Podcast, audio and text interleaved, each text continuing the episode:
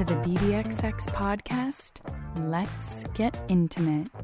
I'm your host, Sasha Laurie, bringing you another special episode of our Change Makers Edition.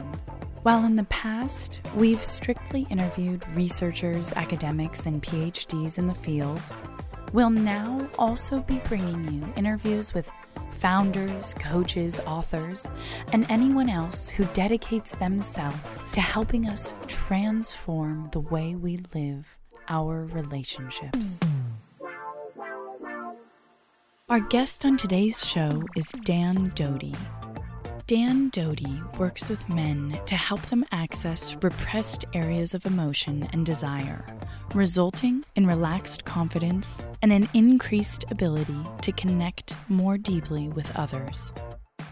In addition to being a men's coach, Dan is also the co founder of Everyman, a company dedicated to helping men connect and help each other to lead more successful, fulfilling lives.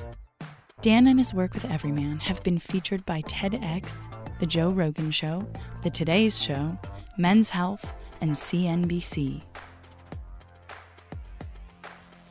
And the way you kind of put it in your talk was giving men permission, direction, and a place to practice. And I think that that's so important for men and for all of us. And I think many of us don't give ourselves permission, let alone kind of seeking the direction or the place to practice and practice in the practical meaning of the word, which would imply frequency and consistency. Yeah. Another quote that came up uh, in your talk you say, It's time for us to recognize that men are hurting. And because men are hurting, they're hurting themselves and they're hurting other people. And in your talk with your wife, she says, People hurt people, taking it kind of to a much broader level, because obviously it does extend beyond men as well. And so I found that to be, again, such a simple yet profound thing, but I really resonated. And I think there's so much truth behind it that hurt people hurt people. I feel like that's a very core thing that if we could get that message or understanding sort of spread around in a real way, could fundamentally alter some pretty big things. And I always put out a little bit of a caveat here. I may live in a pretty big bubble, but I also have been around and I've worked with people intimately from all over the globe and all walks of life and I've worked with the bullies and the rapists and the perpetrators and the and what I have found is that people at their core are good and don't like hurting other people. It's very few people, very few people have ever met that I walked away feeling like something's really wrong and off and they don't have in their most sort of pure and relaxed sense they don't have the welfare of others in mind Mm-hmm. What so what I have found, I really do believe this, is that let me say this. Another very clear statistical truth is that perpetrators of sexual violence, the percentage at which they were perpetrated upon is through the roof. Mm-hmm. People don't do these things to other people out of nowhere. It is like a sickness that's passed on.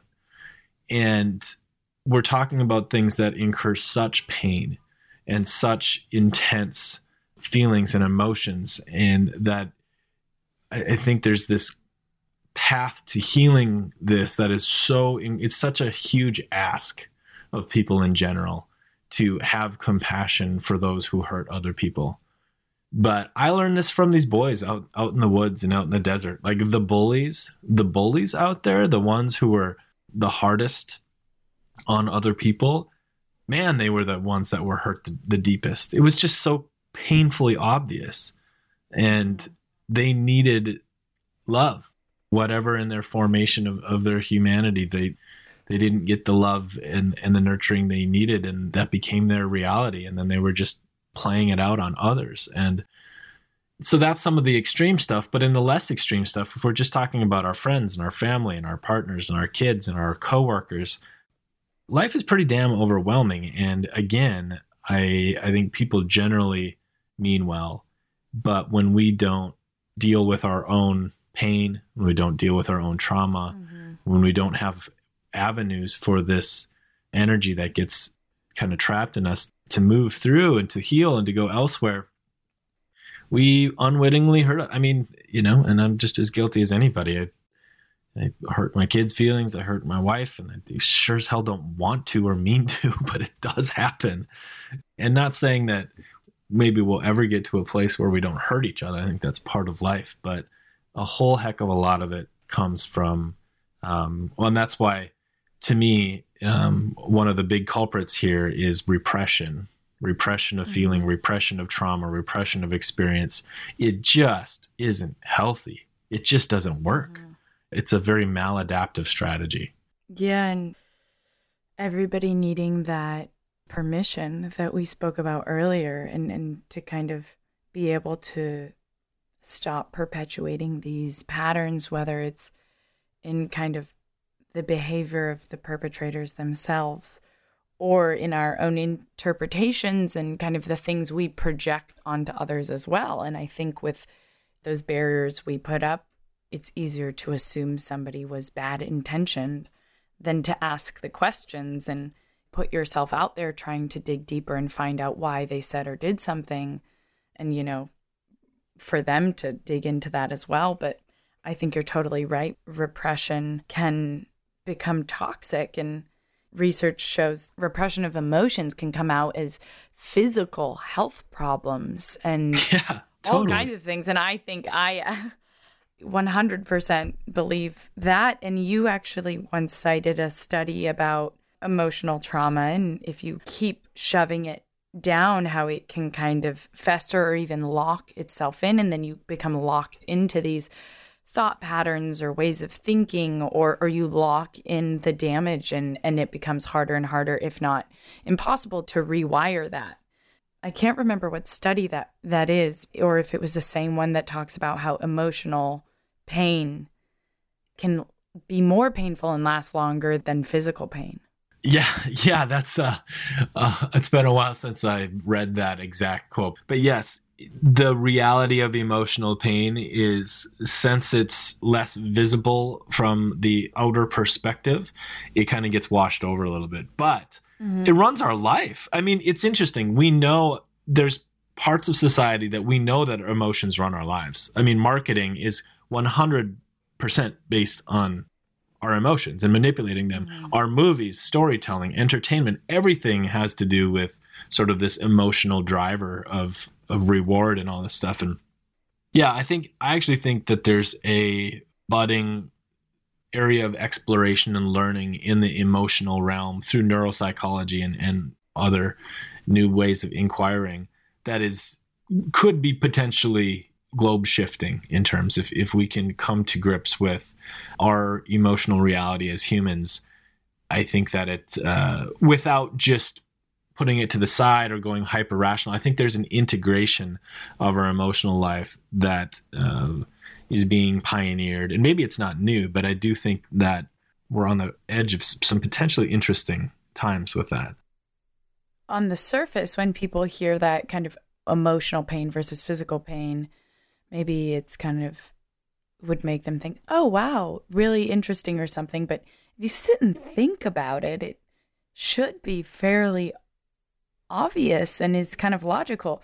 If you break or, you know, you hit your hand, you slam your hand in the door or whatever, I mean, most things that cause physical pain heal on their own. If not, you get a sling or a cast or a boot, you limp around for a while and obviously certain other things, surgeries, da da da.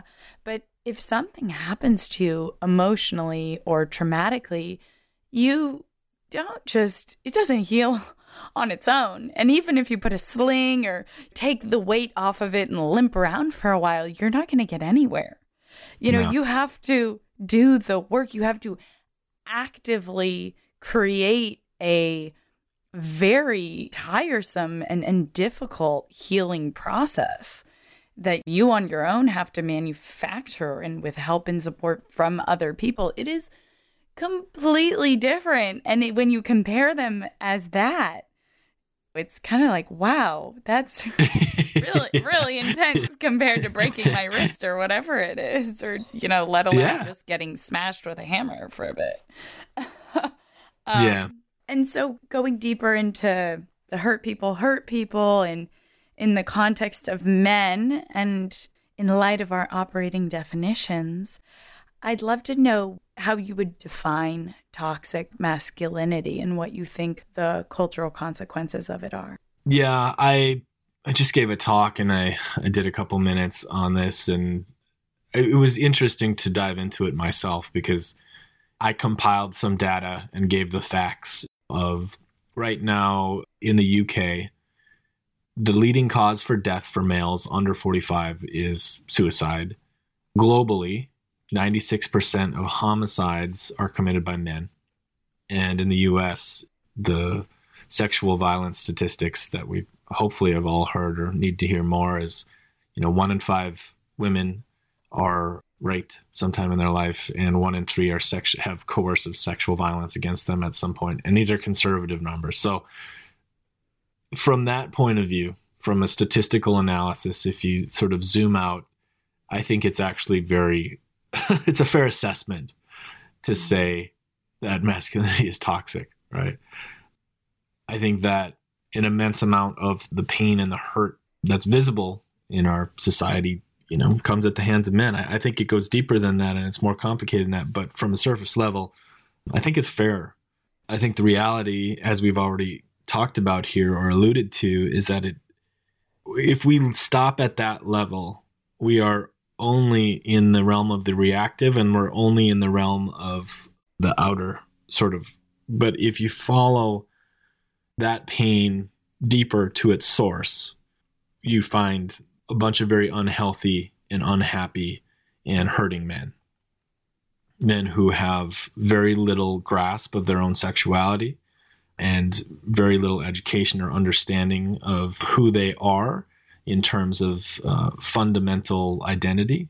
And you have a heck of a lot of men who, again, repress the majority of the things that they feel.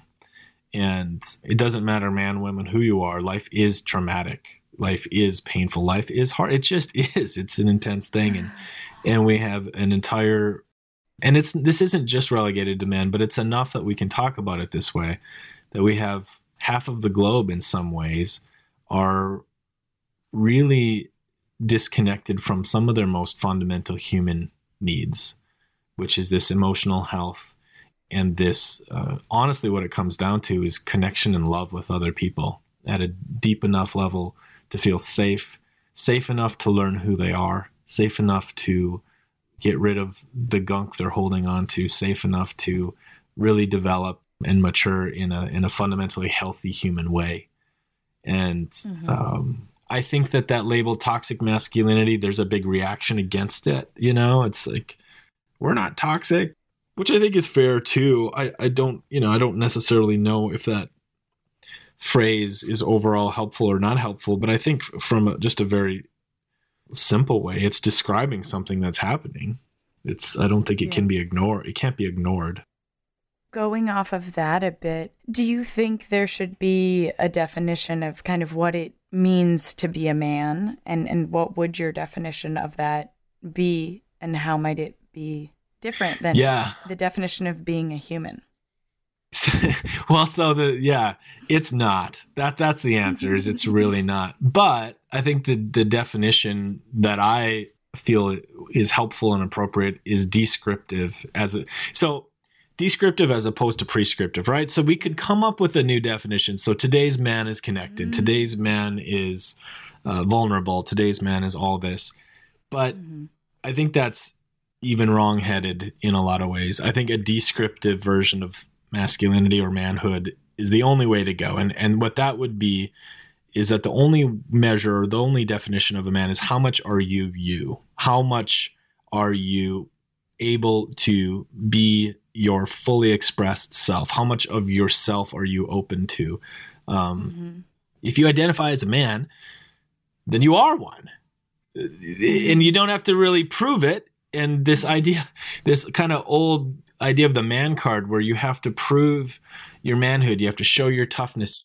I think if we're prescriptive about it, it's just going to keep the pattern going. So maybe in the future, I have to prove my vulnerability, right? I have to prove my my Mm. connection, all of this stuff. No, just be you because what's in you is actually good, right? And I think it kind of hinges on that uh, belief in fundamental human goodness. And so, yeah, if you identify as a man and like you don't even have to come up with different, you just are. Yeah, and if you want something deeper, is how much are you actually being you? Like, and that's the human part. That mm-hmm. seems to be what's at the heart of most therapy, spiritual traditions, all these things. Is like, just be you, man. You're okay. Yeah, yeah. And I think that, again, it's one of those things where then it's those questions how do you feel? What do you want? Who are you? And then it becomes scary because I think a lot of us don't know who we are. Yeah, we don't. It's intense, but like that's it. That's it right there. Yeah. And so being able to kind of give up that whatever kind of facade version of ourself and dig deeper. And as you even mentioned earlier, you know, sometimes there's a significant amount of cognitive dissonance where somebody might realize, shit, I'm not who I thought I am, or, or my actions, you know, my Yeah. actions say I'm something different than I am. But if you dig behind that and kind of get to the truth and get to the goodness, you can come out of it with this self understanding and understand, oh, those actions were, were symptoms. They're not the root of who I am. It's was from that lack Yeah. of self understanding. And so I think that for people as well who are kind of acting out or perhaps creating toxic patterns or, or hurt people who are hurting other people, digging deeper might actually mean realizing that, you know, at their core, they're good. And obviously, there are exceptions to all of this, but I do love that idea of us each giving ourselves one, the chance to realize we can be better, and two, to actually have the courage to find out who we are and better understand ourselves. It, and it does take courage. It, takes willingness, right? You know, whether it's that's the one quality that the only quality I look for in people to come to Everyman to work with me is is just yeah, are you willing? And it does. ta- I think it mm-hmm. does take courage, but that kind of dramatizes it a little bit. like you know, s- some people are are driven to this sort of inner exploration by need, right? I mean, I think a lot of times pain will drive us to this, but I get excited about the proactive possibility of creating communities and uh, families and in a world where we don't all have to spend most of our life living out a whole bunch of other people's ideas and then go through immense amounts of energy output to find ourselves again right? I mean i have zero idea if it's possible and this might but uh, for my two boys you know in our family i would love to get ahead of that for them. I would love for them to grow up intact and to know who they are and to know some Mhm. simple realities of themselves. Not that life won't get messy and complicated i'm sure it will but it does seem to be a heck of a lot of recovery work we're all doing.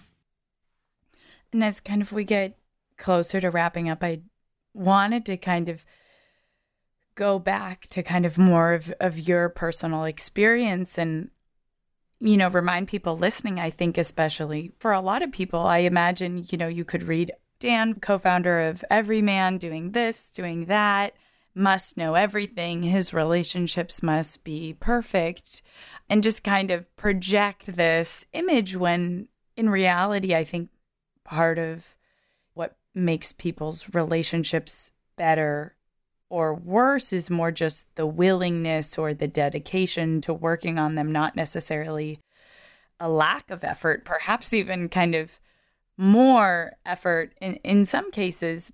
And so I'd love for you to just kind of speak to, as a father and as a husband, a couple of the, the most important things you've learned.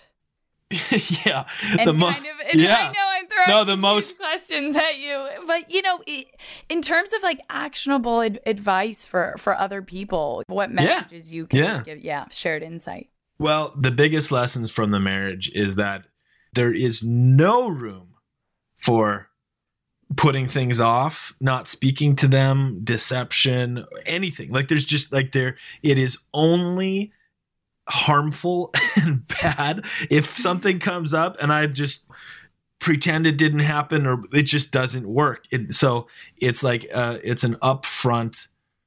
I mean, my wife just she's just so ultra sensitive to what's going on, so far more than me that if I ever think that I'm fooling her or can get away with something, it just doesn't work. Dealing with reality as it comes up, I think, mm-hmm. is the biggest lesson that I continue to learn uh, over and over.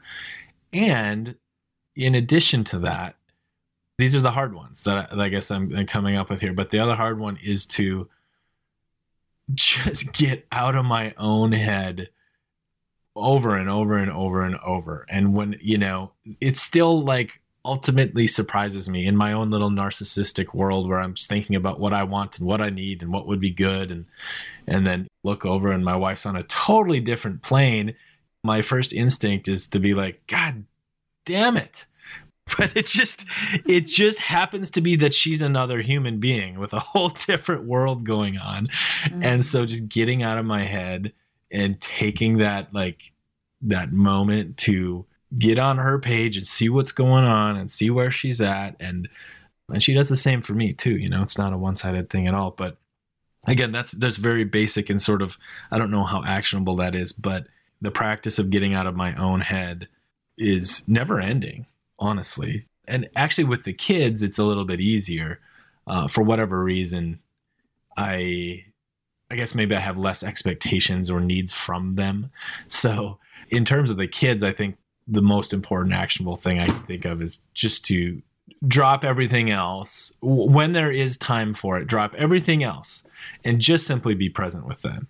And that's it. Whatever that means whether we're playing or reading or just hanging out or cooking for them dinner shutting off the work shutting off the phone shutting off the the thoughts about other things shutting off my own needs for a little bit and just being totally completely immersively present with them I don't think there's anything more that I could bring to them that would be good for everybody involved. And that, that actually translates to my marriage and my and my wife too. It's just to when the time calls for it, as much as a hundred percent presence as that I can bring to mm-hmm. what's going on.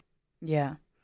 And that's hard to do sometimes, but so important. And kind of with the kids, I think people often talk about how they can be kind of our biggest teachers and they can also be a mirror that is all of a sudden held up. And we see kind of our bad habits or histories or experiences coming through, and all of a sudden, you know, maybe need to deal with some of the stuff we hadn't before. Because once you realize, oh, well, this baggage can be passed along you do I want to give this to my kids? You know, they adopt everything that you might even not have consciously realized you were dragging along with you this whole time. And so I think, yeah, a, a unique opportunity for learning and reflecting is kind of forced upon you in a way. And you say that for you, having kids was kind of a big moment and changed your life in a way. So I'm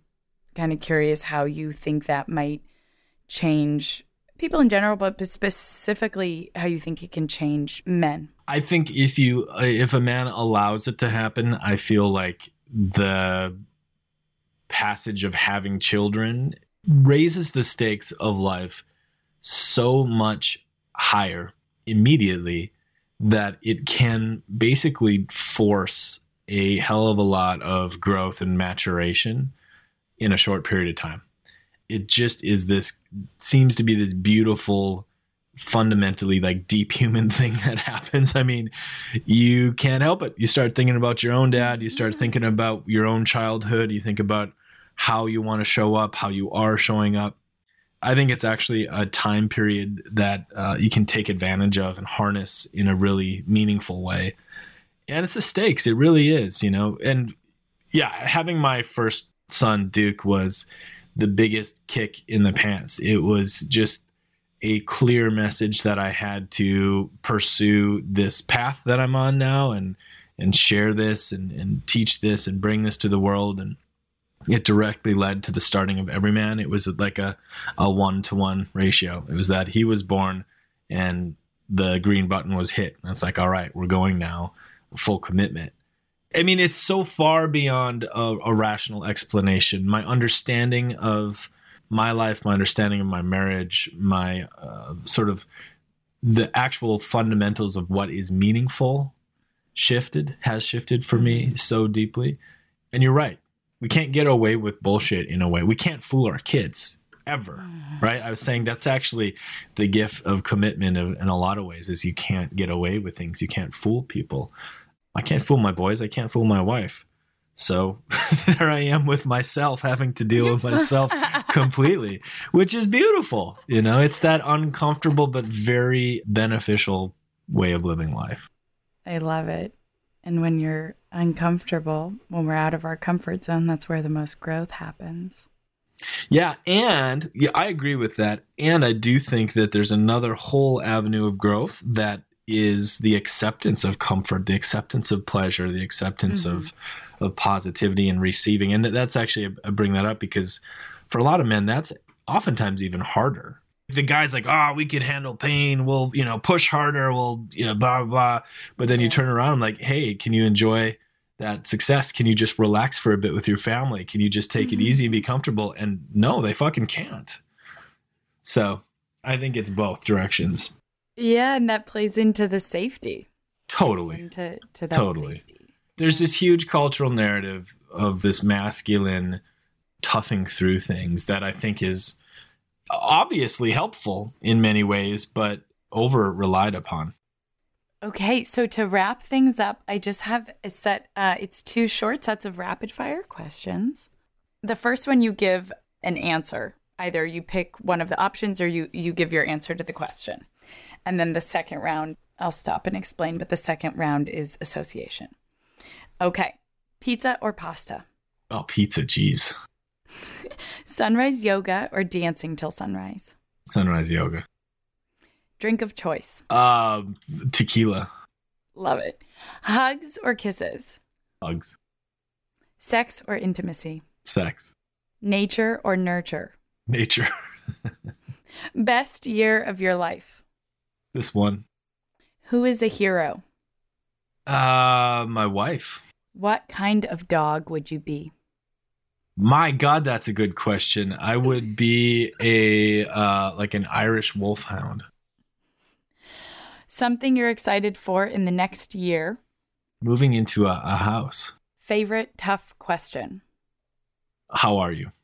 Nice. Okay, so the second round is just uh, word association. So I'll say a word and then you say whatever comes to mind. All right. Okay. Culture. Shock. Sex. Um. Oh, geez, it's an image. I, I think in images. Uh, bodies. Love. A warm blanket. You. Shit, I don't know. Me. Um. Happy. Us. Humans. Be. Yourself. Man. Woman. Be a man. Be yourself. Change. Uh, your clothes. Hope. Uh, Hope Rollins, my friend. BBXX. Uh, fun podcast. Yee! okay, amazing, amazing. Thank you so much. Um, thanks Those are hard. joining us That's today. Fun. I know, right? Yeah. It's high stakes. Yeah. I'm like, oh, if I was on the other end, I'd have anxiety right now. and then I'm like, oh, I could write even more. It's so fun. I'm glad you liked the what dog would you be? Sometimes I also yeah. What, what kitchen appliance or utensil you would be. Yeah, I'm gonna actually gonna spend some time thinking about the dog one. That's a good one. Let me know if you change your answer. well, thanks so much for joining us today. The BBXX podcast, Let's Get Intimate, is produced by Sasha Laurie in Berkeley, California, Dialogue, narrative, and content crafting by Amy Soper. Audio editing, good music vibes, and sound mixing, Daniel Herrera. You can learn more on our website or on our social media at bbxx.world. And if you believe in what we're doing, please do help spread the love by sharing this with someone you care about. Until next time.